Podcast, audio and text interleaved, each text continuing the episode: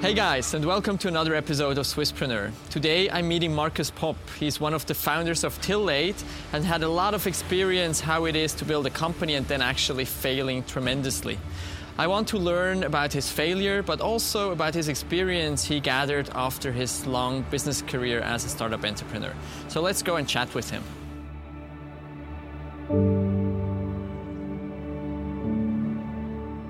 Hi, Marcus. Hi, Gregor. Great to be here in Zurich. Where are we here?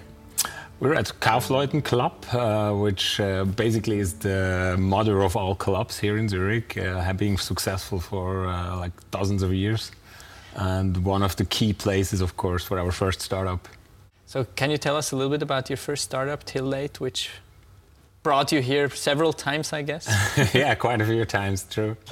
Uh, well, the first startup we did was uh, developed into the biggest uh, party website in uh, Switzerland and in uh, Europe, even.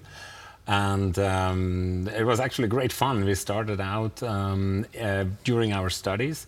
Um, it was quite a coincidence because we just saw that um, if you post pictures of people from events, at the time it was just private birthday parties um, if you do that, the like the stats of the visitors are uh, really uh, skyrocketing, and uh, we somehow had the feeling that that must be uh, the base for a potential business because we also, at the same time, read an article that the younger audience is more difficult to reach by the classical media.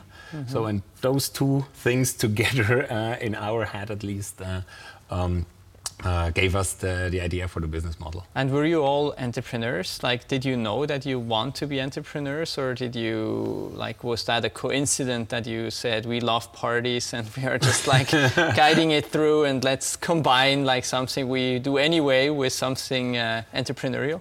Uh, well, I, I, was I was repairing stuff uh, when I was like 12 and 14, and mm-hmm. thought I had a business. and okay. um, and when I was 17, 18, I started to organize parties. Um, and there I somehow had this epiphany moment when I drove to uh, St. Gallen to meet the sponsoring uh, guy from uh, from a, a liquor brand. Okay.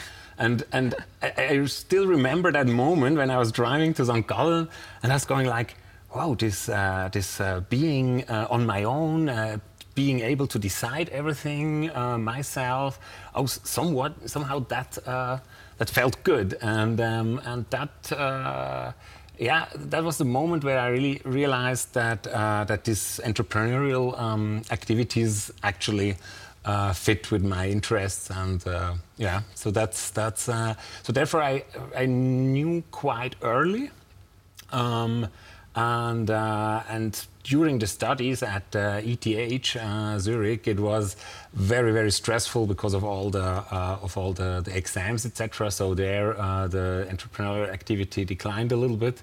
And and then when coming up with these uh, two things, two points, uh, and hence the business model, or at least the idea for the business model. Um, uh, then the entrepreneurial spirit came uh, back. Exactly, came back again. Yeah. So you you adapted like later on. You went more into business, and is this something like you would recommend to maybe start with uh, engineering and then add on the other things? Did that help you like on your entrepreneurial path, or do you think it doesn't matter. Like looking back, you should never joined university and just went right into to entrepreneurship right away. Or what? What's your take on that? Well, um, I think I think the having the, the technical background first, uh, I think that's always a good idea because most of, uh, of economics, in my opinion, is common sense made difficult. so, so you can easily learn that um, on the job uh, in an MBA or, or whatever. Um, and the technical stuff, um, I think that's much more complex to really to really get that. So I, I, would I would definitely recommend to start out with the technology. And I think I think also the mix between the technology and uh, um, and the economical aspects is really uh, something I, I, would I would recommend to anyone because um, a CEO who just knows the economics but hasn't got a clue of the technology, had never developed uh, a website, never developed uh, a software. Uh, the credibility with the developers is just lower. Mm-hmm, then mm-hmm. if you can say, I mean, if, if a developer can tell you, okay, that's three days, but actually it's three hours of work, uh, then um, it's, uh, I think it's always good to, to really mix these um, aspects. And not going to university at all for us, well, it, was, it, simply wasn't an option because when you told someone in 1999 that you're going to do your own business, then it was it was somewhat like like uh, what are you doing? You are at ETH and you you want to do this shaky party little... website photos. Exactly, exactly. That was that was really. I mean the I mean the reactions were from like oh you're completely crazy to. Um, to yeah, try it, and if you are uh, if you are failing, then you still can um, take your diploma out of your uh, of your drawer and, yeah. and apply for a proper mm -hmm. job. Mm -hmm. You started during university, so you like at when when the end of university came closer, you got going with your with your co-founders. Did you all meet on campus? Uh, for us, it turned out to be very cool. Uh, it was super stressful because um, uh, we had the, the, lectures and all the work and, and even the diploma thesis uh, at the end. Uh, I, for myself, had a had a, a part-time job to uh, to get the money in okay. uh, to pay my uh, my flat in Zurich, and um, uh, and then the, the, the own company, which was really super stressful. So uh, definitely we didn't sleep that much in these in these times, but. Um, on the other hand, what was really cool is actually that you don't have to defend the lifestyle, right? I mean, you, right. uh, your uh, your flat or your room in the um, uh, is, is around 600 francs, and uh, and you are you're uh, you're used to canteen cantina food, and uh, therefore you you can really start with a with a very low cost structure, which I would definitely recommend because I saw a lot of founders who actually were had problems to refrain from all the stuff from the nice car, from the nice flat, etc. And actually, uh, the, the material stuff hindered them to um, uh, to be uh, an entrepreneur, which, uh, in my opinion, is pretty sad. Yeah. Got it. So you would say it's not so much the age, but it's actually the economical footprint someone has. So it is, of course, that younger people don't use as much money as when you are already a little bit older and you bought your car and you signed your contract or you bought your ho- house. But in the end, you would recommend to everyone who is getting started to try to, to lower the economical footprint as much as possible. Definitely, it, it gives you more runway, right? I mean, I mean. Uh and if you if you come to an investor and say I, I need fifteen thousand bucks per month, uh, they, it's going to be a hard. They will, uh, uh, will show, show, you the, the exit. exactly. so yeah. therefore, um, and and for me, it's always it, it, it really um, it really gives me this this kind of uh, freedom. Also, I mean, mm-hmm. I mean, we're not dependent of anyone.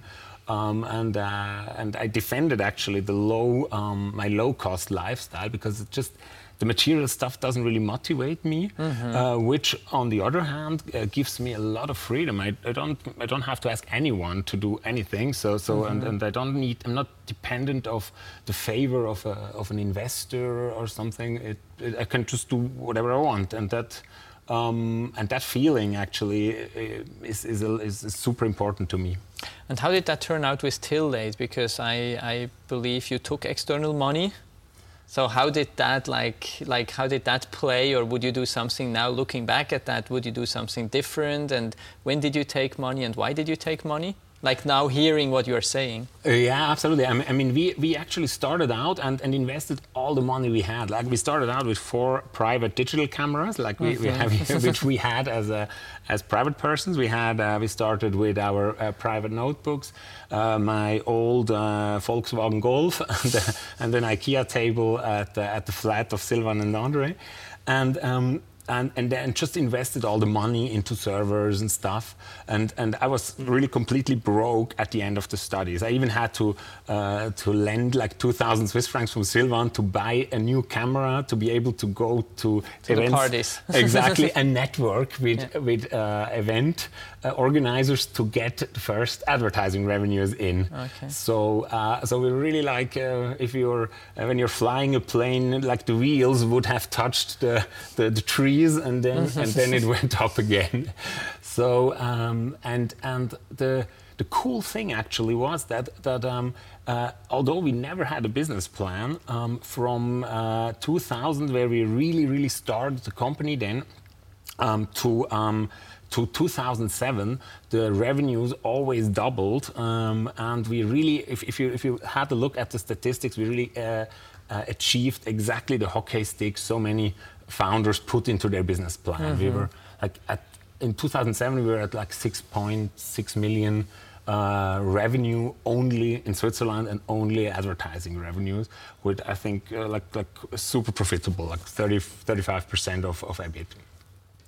Uh, and till that point, we actually were able to organically grow to uh, always reinvest the money. So um, also our our salaries, we try to um, to really keep them low as far as it as that was okay uh, uh, with the tax the tax government. Mm -hmm. um, then um, uh, we really were were able to to get this hockey stick, but um, uh, only because we, every, we like every fra Swiss franc we, we earned uh, was reinvested into the growth. Right. That was, and then. But so there were no investors. No investors at all. Investors. Uh, like okay. the first seven years. Yeah.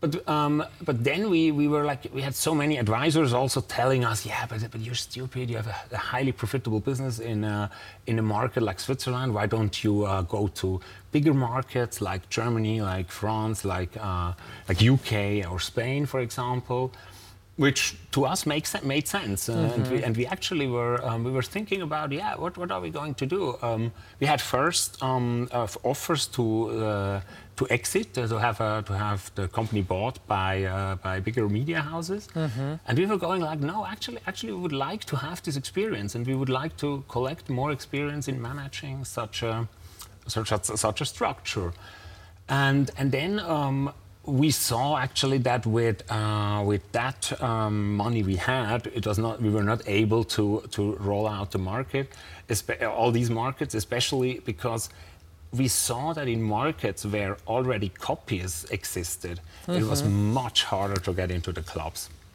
because uh, because they were already there, they were same nationality. Why should we work with these Swiss people? Exactly, exactly. Mm-hmm. And if you come, yeah, but you're the original, then yeah. no one really, no one really cared. Yeah. Exactly. So, so on the one hand, we had the pressure to to get into this market very quickly in mm-hmm. order uh, to avoid. And we saw that, for example, in Spain, we had a, a, a, great CEO there, and in, in no time he managed to get the, the platform as the number one in the in the nightlife um, mm-hmm. media sector uh, from what we did.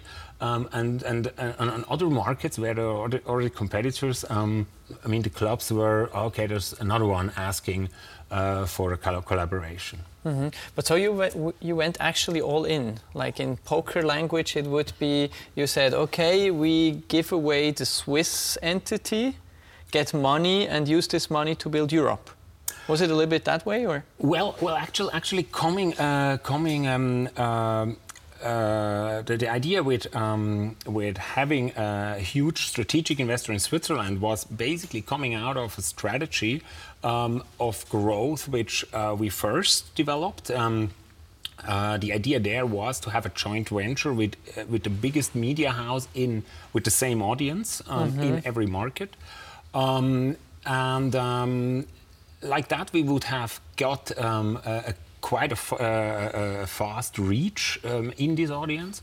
And the second thing, of course, all the relation to the media agencies and the advertising agencies would have been far easier uh, if we can say, hey, we have a joint venture with Media House XY, which is already known in that in that market. Mm-hmm. And I think, I think that was one of the very big mistakes we did. Um, uh, we changed this. Uh, we, we made the deals with uh, with 20 Minutes in mm -hmm. Switzerland, like Tamedia, mm -hmm. um, and um, which was a very cool collaboration with them. But um, then we changed the strategy um, uh, into saying, ah, no, let's let's get a, an investor on the group level. Uh, which was one of the things the investor said, yeah, but, uh, but in, in, the most interesting market, you already have uh, uh an, a strategic investor, and now, now I'm taking all the risk, basically, uh, which was true, of course, and uh, therefore that was one of the of the biggest mistakes I think in uh, in this growth capital search. We, mm-hmm. which was basically the biggest failure we had. Actually, we, we never got the, the growth capital to get um, uh, outside Switzerland. Um, uh, and that was one of the biggest mistakes uh, because um, uh, this this change in strategy actually was was not really did not um, work. Yeah, it did, did not work at all. Yeah. How did it feel when you realized it? Because you were like growing every year, you were doubling your revenues, and then 2006, 2007, you changed your strategy, and then it got so tremendously hard because actually you just yeah you just wanted to grow even more, I guess. Yeah, true. Then, but that didn't happen. I mean, that was a, that was a, a, a terrible moment, of course. I mean, uh, especially if um, if you have to tell employees who make a great job in the operational uh, um, area, mm-hmm. uh, like having growing visitor numbers, and then have to say, hey, we have to get rid of that uh, department, for example, or of that country because it's simply not profitable yet, uh, because we didn't get the growth capital. I mean, yeah. that was that was that were horrible moments, and and especially after like you you you you start a business which no one really believes in. Uh, mm-hmm. If if, if uh, uh, everybody tells you uh, that you would never earn a dime with that, then uh, you have you, like seven you, years. You everything prove it. Every, everything goes right. Exactly true. Uh, everything really went well, and then and then you you tackle a big project, and, yeah. and this one is really going going. It's so big that it almost kills you. Exactly, exactly. Yeah. I mean, I mean the the um, the the, uh, we had to really restructure the whole thing. We had mm-hmm. to really get rid of companies. We had really uh, to have uh, uh we had to uh, lay off to do layoffs. We had um, that was really it was really a very very bad time, um, mm-hmm. and um, uh, especially if if you know, many people who, who if, if, you told uh, someone about the project, they actually were, were skeptical about, um, yeah, but are you going to be able to manage this decentralized organization? You have to imagine that um, in every city we needed someone taking care of the clubs, taking care of the photographers, um, and all that stuff. And, and, and people told us, yeah, but I mean, if you're in Zurich and you you have to organize a team in Bern, that's one hour drive, right? Mm-hmm. But if you're in Barcelona and uh, have to organize a team in Sevilla, um, uh, probably won't you won't be able to manage that. And ironically, all that stuff which people doubted um, from an operational point of view, that worked out yeah. very well. Yeah. I mean, the, all the processes were um, were uh, structured by the software two thirds of the software we developed was process optimization, and one third, which people knew, was the photo galleries and the, the event calendar and the community part. Mm-hmm. And two thirds behind it was just process optimization. And no one really doubted that with the, with the revenue track record we had, uh, that, that there could be a problem with the financing because mm-hmm. uh, if, you, if you're doubling the income every year and um, then basically no one really said. And, and ironically, that didn't work out, yeah. uh, but, but all the rest actually worked without any problems. So it's super hard to actually predict. Like when you when you are doing a startup, it's hard to predict where actually the failure could come from. It can be behind every new risk that you are taking. So you have to be, on one hand, you have to be super careful, mm-hmm. but on the other hand, you also have to be realistic. Like if you just embark to an entrepreneurial journey and you think everything will go fine, probably not. Yeah, exactly. And, and you know, the, the point is, um, we had a kind of history of seven years of having no clue actually. Mm-hmm. We didn't have any experience in, uh, in managing a media startup. Um, I mean, if we, we, we, first developed our first online um, uh, process optimization in 2003, I think, um, and, and we stored all the client data on a web server. Back then, if you told someone that you're going to put all your client data, all your critical data onto a web server, yeah. they were going like, "You're now, now you definitely are crazy," mm-hmm. and um, and so we had no clue on the one hand, but it always worked out that we found a way. So, mm-hmm. so um, at the moment we we had the problem that the processes didn't scale, or, or at least we, we would have to employ a lot of people to be able to to, uh, to really fulfill these processes um, uh, in the old-fashioned way, then we, we, we developed this, this ERP and in the background, etc. So um, it was always it was like seven years um, okay finding a solution for everything so um, and then um, it was somewhat um, okay somehow we will feel we will we will feel how the solution will be and we will find a solution for for these other uh, challenges too which uh, which to a certain extent was an illusion because we simply didn't have the experience we didn't have the the, the management structure, the management structure was still the same um, as when we started, like mm-hmm. very democratic. Uh, there was no one really, um, really responsible for the strategy which was um, which we were always uh, so so there was uh, in French you say une diffusion de la responsabilité mm-hmm, so mm-hmm. no one really wanted to to uh, take on the responsibility for it right one thing mm-hmm. and the mm-hmm. other thing is um, if if you would for example make a suggestion I would say yeah that sounds, sounds good, good uh, sounds good but and I wouldn't want to to um, to get your suggestion out of the way um, yeah. because perhaps it it could be right right mm-hmm. and and that um, and and of course with the uh, with the crash of the stock market in uh, August 2008 didn't didn't really help. help yeah. um, what did what did thing. what did it do to the team? Like when you are so successful, like you'd heard, like uh, friends are embarking for this entrepreneurial journey. They are super successful. They are growing, and then you have this crash. You have this failure. How did you handle that? Did you did it? Well, you, you know, the team actually the team uh, changed a lot during the first seven years. I mean, I mean. Um, uh, you have this um, you have this uh, phase where the, the, company is more or less a family, right? And you're mm-hmm. you're barbecuing every um, every noon together uh, in front of the office and stuff. And, and at the moment, you get 40, 50 people. You have to uh, have departments and, and stuff like that. Um, the, the, the, organization changes greatly. So uh, that was, um, and also if you, at, at the moment, uh, a huge company buys a part of your company, uh, the whole mindset also changes. Uh, the, the what people expect from the company changes, etc. So um, I mean, the the um, it was not it was not that um, that uh, we had no change, and then at that moment everything was was right. different. So yeah. the changes were were part of the development.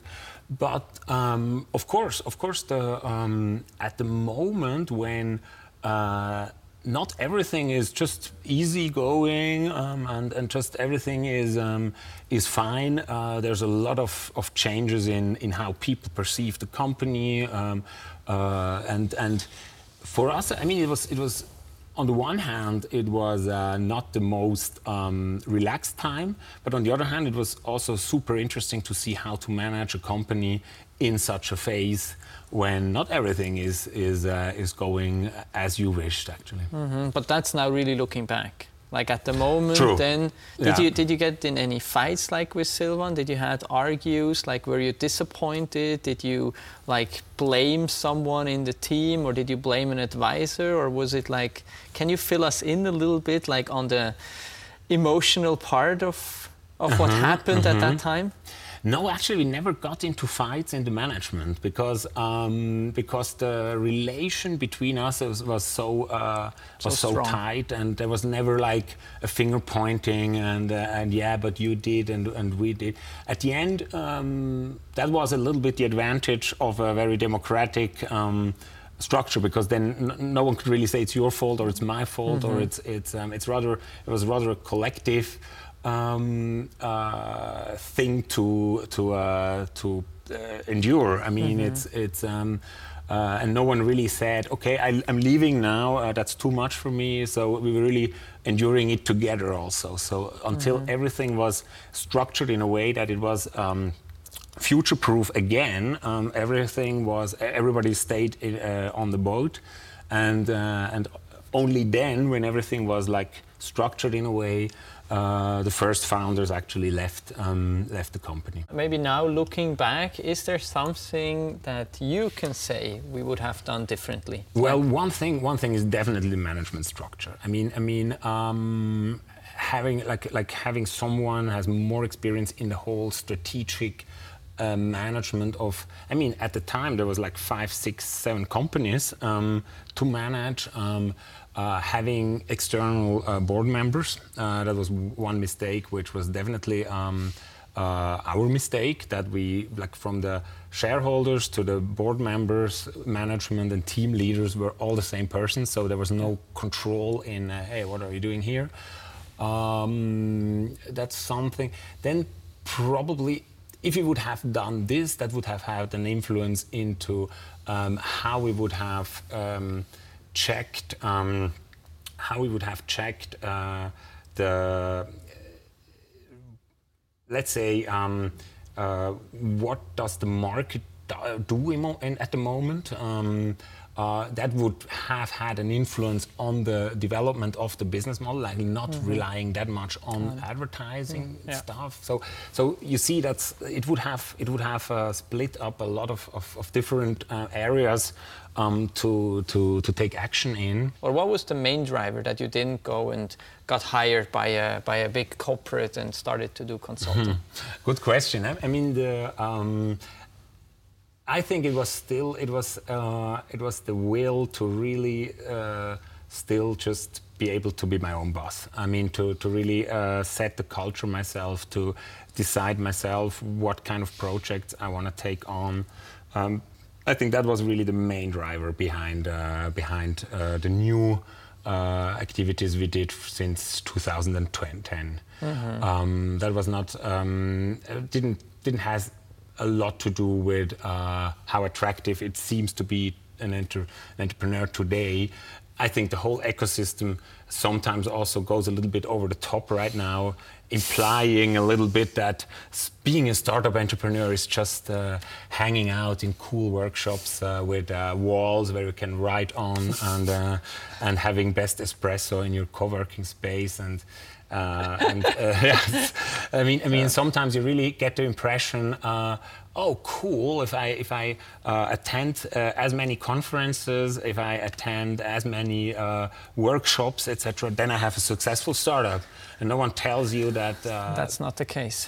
I don't think so. Yeah. I mean, no one really waits for a new sales pitch, right? Mm-hmm. I mean, I mean, that's the the hard truth when you when you after all that nice creative phase with a lot of espresso and, and, and stuff like that, uh, and then you, you start to make your first sales calls and you recognize, you, you, you actually notice that um, no one with budget uh, really waited for your sales call. Yeah. Uh, that's, um, that's, that's at the end the very unsexy part. A lot of people don't talk about actually. They really mm-hmm. Mystify this entrepreneurial activity uh, and and and yeah you really have a, a view of, of being an entrepreneur uh, that um, also creates a lot of disappointment in my opinion because at the very end a startup is nothing more than a, P&L sheet right? I mean that's that's where uh, the success of your startup um, is um, is uh, decided uh, and and not the kind of uh, coffee Espresso beans brand, yeah. exactly not the coffee beans are deciding whether your startup will be a, will be successful yeah, and okay. neither the color of the tables you put into your office uh-huh, uh-huh.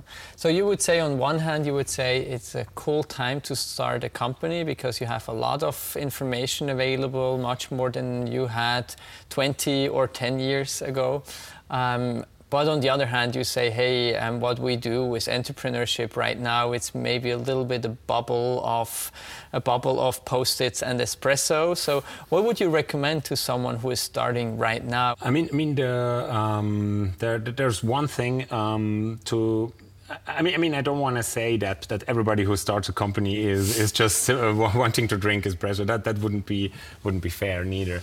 Um, I uh, I just I just see that. Um, that there are a lot of different motivators uh, why you, you should start a company. Is it because you uh, really want to set uh, an organization, set up an organization where you can uh, get the culture um, uh, right and, and having, uh, having your own organization where you can influence the culture? Is it because you have a passion for creating products and to see these products on the market? Is it um, is it because um, you have uh, you want to get rich? Uh, you want to just have a financial exit of uh, let's say like 10, 20 million in, two years? Uh, could be a motivation too. But what I saw in these 17 years I, did startups um, was also that there are a lot of hidden motivators. You, do a lot of stuff in an unconscious way, like from my example, it was, it was pretty uh, weird actually because because I had I had uh, developed into in seven years into a job I would never have applied for. Mm-hmm. Um, I was the head of head of sales of all our organizations, um, and one of the unconscious motivators was because I always thought, oh, managing a lot of people, that's really sexy and that's cool and, and, and that's what I want to do. But if, if I really have a look at me sitting in a meeting room and say, hey, Gregor, uh, let's have a look at the results. Where are we? Where are, why aren't we where we wanted to be?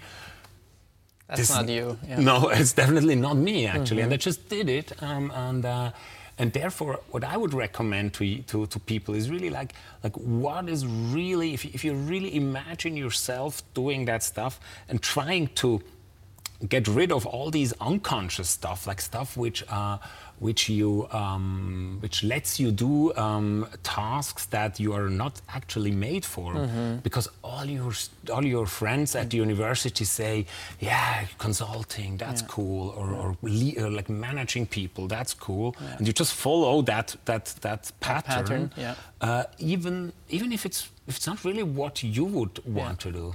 I mean, um, so so that's the first thing I think that uh, creating creating a job for you actually creating something you want to do.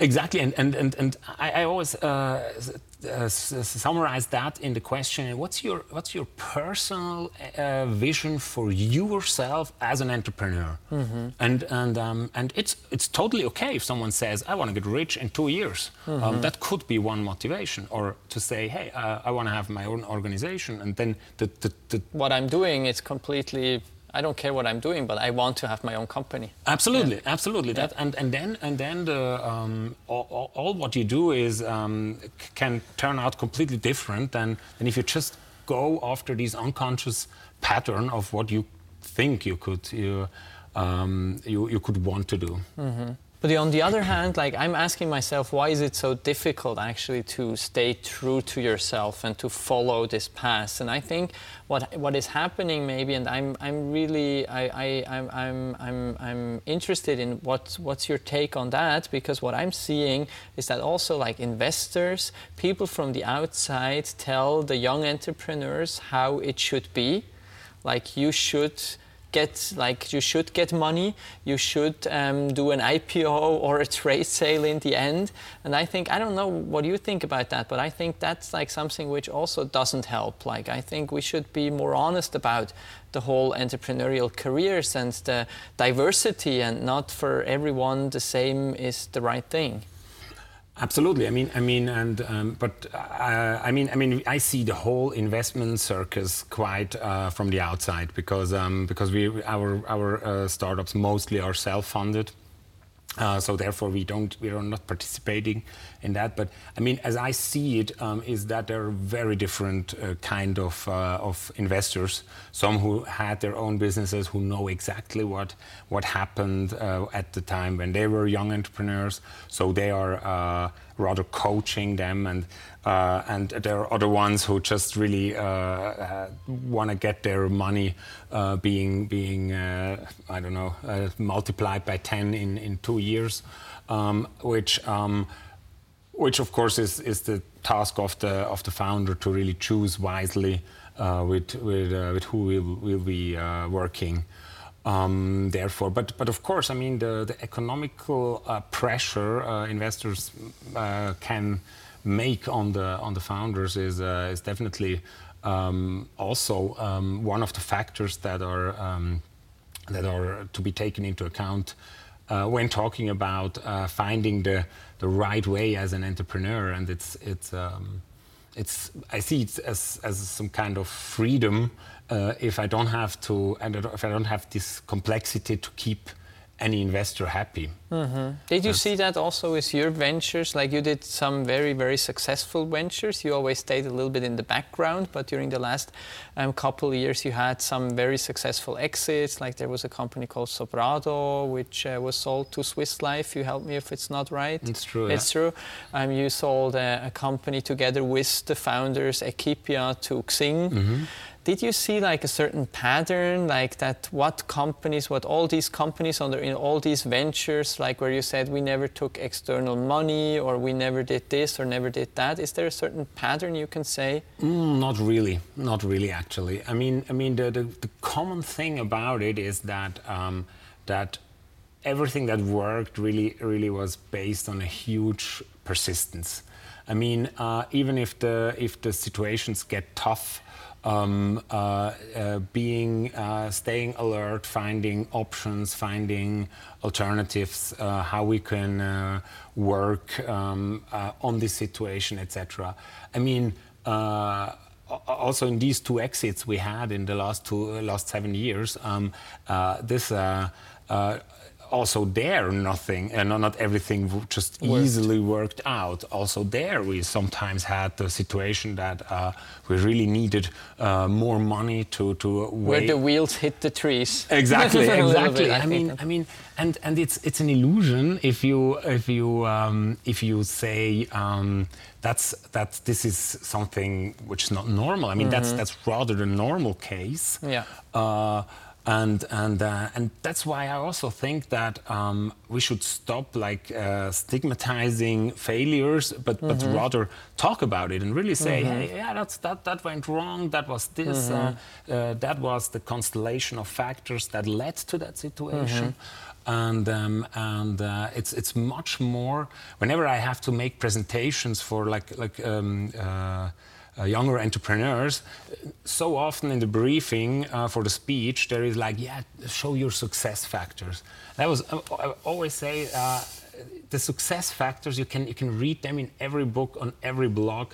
Uh, and uh, it, it, it, actually uh, summarizes in uh, 10 things uh, successful entrepreneurs eat for breakfast and bullshit like that. I mean, you can everything, you can, you can really read all that stuff, but where we really, really, really um, made mistakes, uh, when, whenever after the speech I, I, talk to, to these students, they always say, hey, that was really cool that, um, that you didn't mystify entrepreneurship in a way that um, that that you you you go out of this of this room and think, ah, oh, these are really special people. They, yeah. but it's actually there's a lot of luck. I mean, we completely overestimate our own uh, influence. I mean, I mean, how many times you actually thought, ah, let's go home early, but then you decided, oh, I go to that con- to that uh, business event in the evening, and there you by chance you uh, met one of the key clients you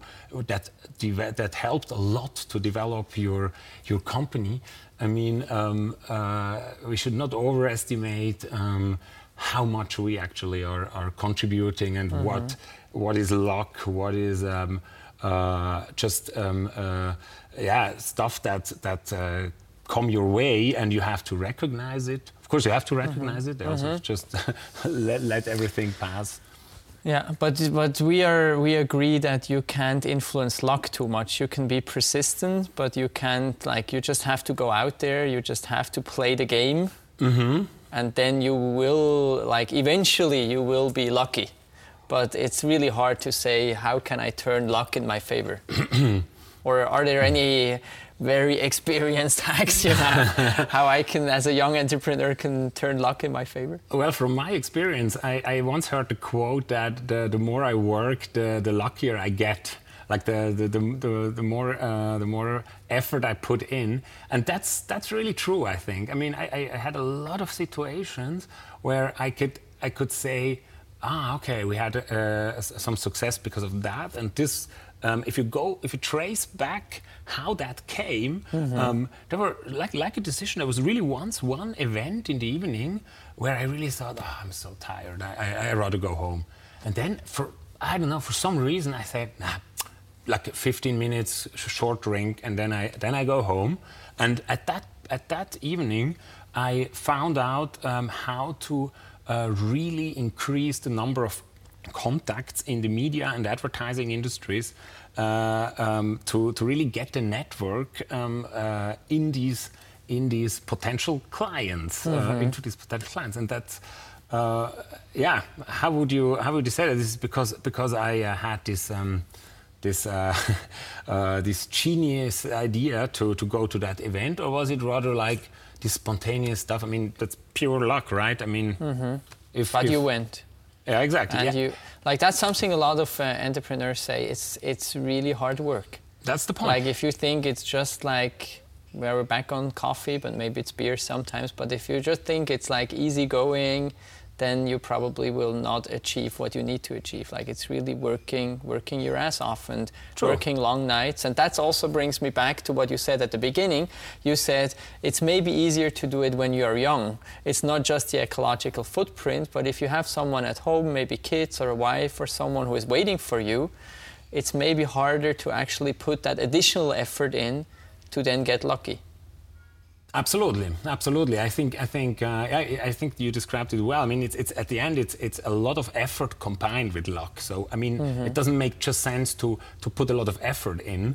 Um, if you go to that event and then um, you are no, not alert yeah. on what chances are here, um, and then go home, then the whole effort doesn't make sense at all actually and uh, to what kind of situation you are in i mean uh, there are a lot of, of um, there are a lot of successful um, uh, family uh, uh like like uh, people who have people who have family um, who are starting their business too. So um, I mean, there's no rule. I think. of um, course. and um, and there, I wouldn't I wouldn't say I would rather say, of course, you have one uh, dependency less, right? I mean, exactly. You don't you don't need to be at home at five because then the kids come back from school.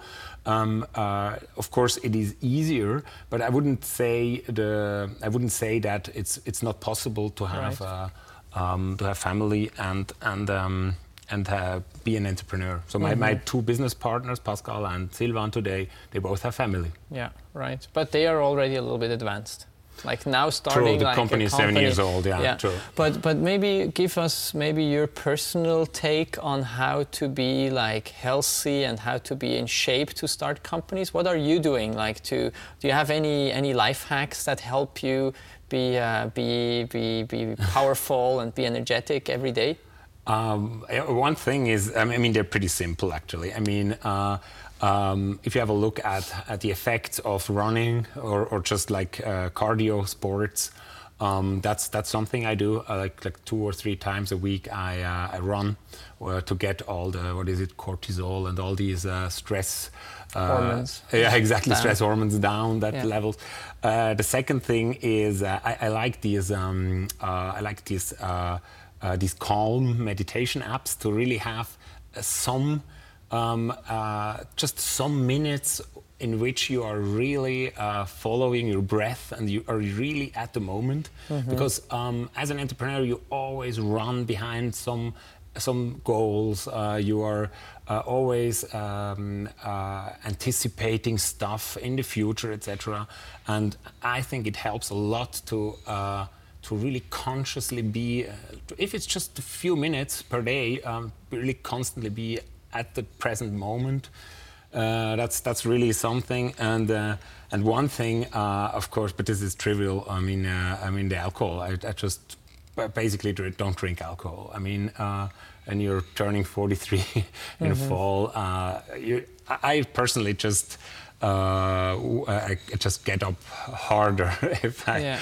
if I have to. Because uh, every year you get older. Exactly. And I mean, probably that changed because you were the party entrepreneur, so you have been probably drinking like a little bit.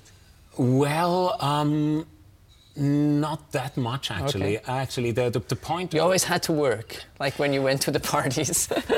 I mean, I mean, it sounds really nerdy, but actually, we were I mean, we were ETH nerds, right? Yeah. I mean, we, we were allowed to be nerdy, uh, but it's um, it was really uh, one of the things people really liked was that mostly if they if they woke up on, on Sunday, the the photos are were already online.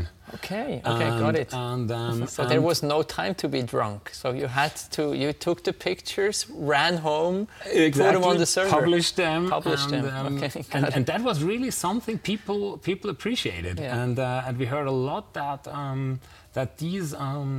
Uh, that these things actually differentiated us. So Mm-hmm. Some some of the competitors got them online on Monday, Tuesday, because they were still getting the alcohol out of the blood. I don't know. I don't know. I don't, I, I don't want to say that. now we got the competitive advantage you had. So uh, I don't know why. Perhaps, perhaps just the routine to uh, to integrate the photos into the database was a little, little bit slower. that could also be. A, I, I don't know. I don't Yeah, know why, why that was. yeah. But but for us, for us, we always saw the, or at, at least I can I can um, tell it from me. I mean, I mean, like the parties always were like a a a basis to make business and not just to. Um, uh, of course, of course, it was fun to, to be there, but um, uh, just having fun and having uh, and having having to go back without pictures, that was never uh, that was something I uh, I didn't find fulfilling actually as an entrepreneur.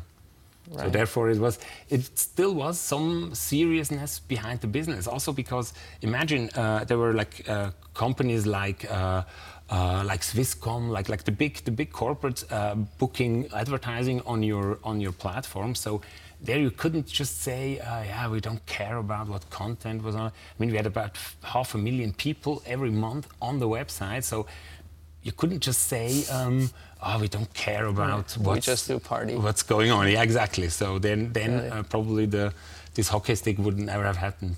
You have, for a startup entrepreneur in Switzerland, a lot of experience already. I think we can say that. Is there any final advice you would give to people who, who just embark or maybe just started their company? Uh, I think you will never manage if, if everybody else has to tell you um, what is the right way. So, so I think I think you really have to find uh, your own way, and you, you have to constantly look for your own way, and um, and and not like. Um, rely on others to tell you what is right, what, what works, what doesn't work, etc. Um, I, I even lost some of the business models because I asked too many people. And a few years later, I, I see a, a, company who successfully does exactly what I proposed. Yeah. And, uh, and, and that's really, uh, that's annoying actually. Mm-hmm. And, and if, if that, if, if you, as a young entrepreneur, you have a vision, you see, whoa, that's my passion, I'm sure I can uh, I can get my talents in there. I'm sure I can get the clients. I'm sure I, I will, I will, I will do that. Then, then, don't ask for people uh, or, or don't look for people who tell you that it won't work. Yeah. You will always find them probably. Definitely. These people. I always compare um, uh, like um, having a business with flying a plane. There's a lot of stuff you have to do. You have to check how is my airspeed, how's the attitude of the of the plane, how much fuel do I have. Uh, where uh, in this uh, in the mountains the wind is going up, where it will uh, push you down into the rocks. Um, where are the clouds? Uh, where so all these internal how much fuel you have you can you can uh, to a certain extent you can put it in yourself. Um, uh, where are the clouds? Uh, you won't be able to determine that yourself. So um, i mean this this situational awareness and and um, and really um, uh, yeah following following your your guts following uh, what what what seems to be okay for you, um, that that's um, most of the cases you won't you won't get wrong. Very great closing statement. So, uh, yeah, great to be here, chat with you. Thanks so much for your time, and I hope to see you again, Marcus. Thanks so much for having me. And uh, yeah, well, let's uh, let's repeat that with a coffee, Cool. Thanks. Yeah, with a coffee. with an espresso. Thank you. Thank you.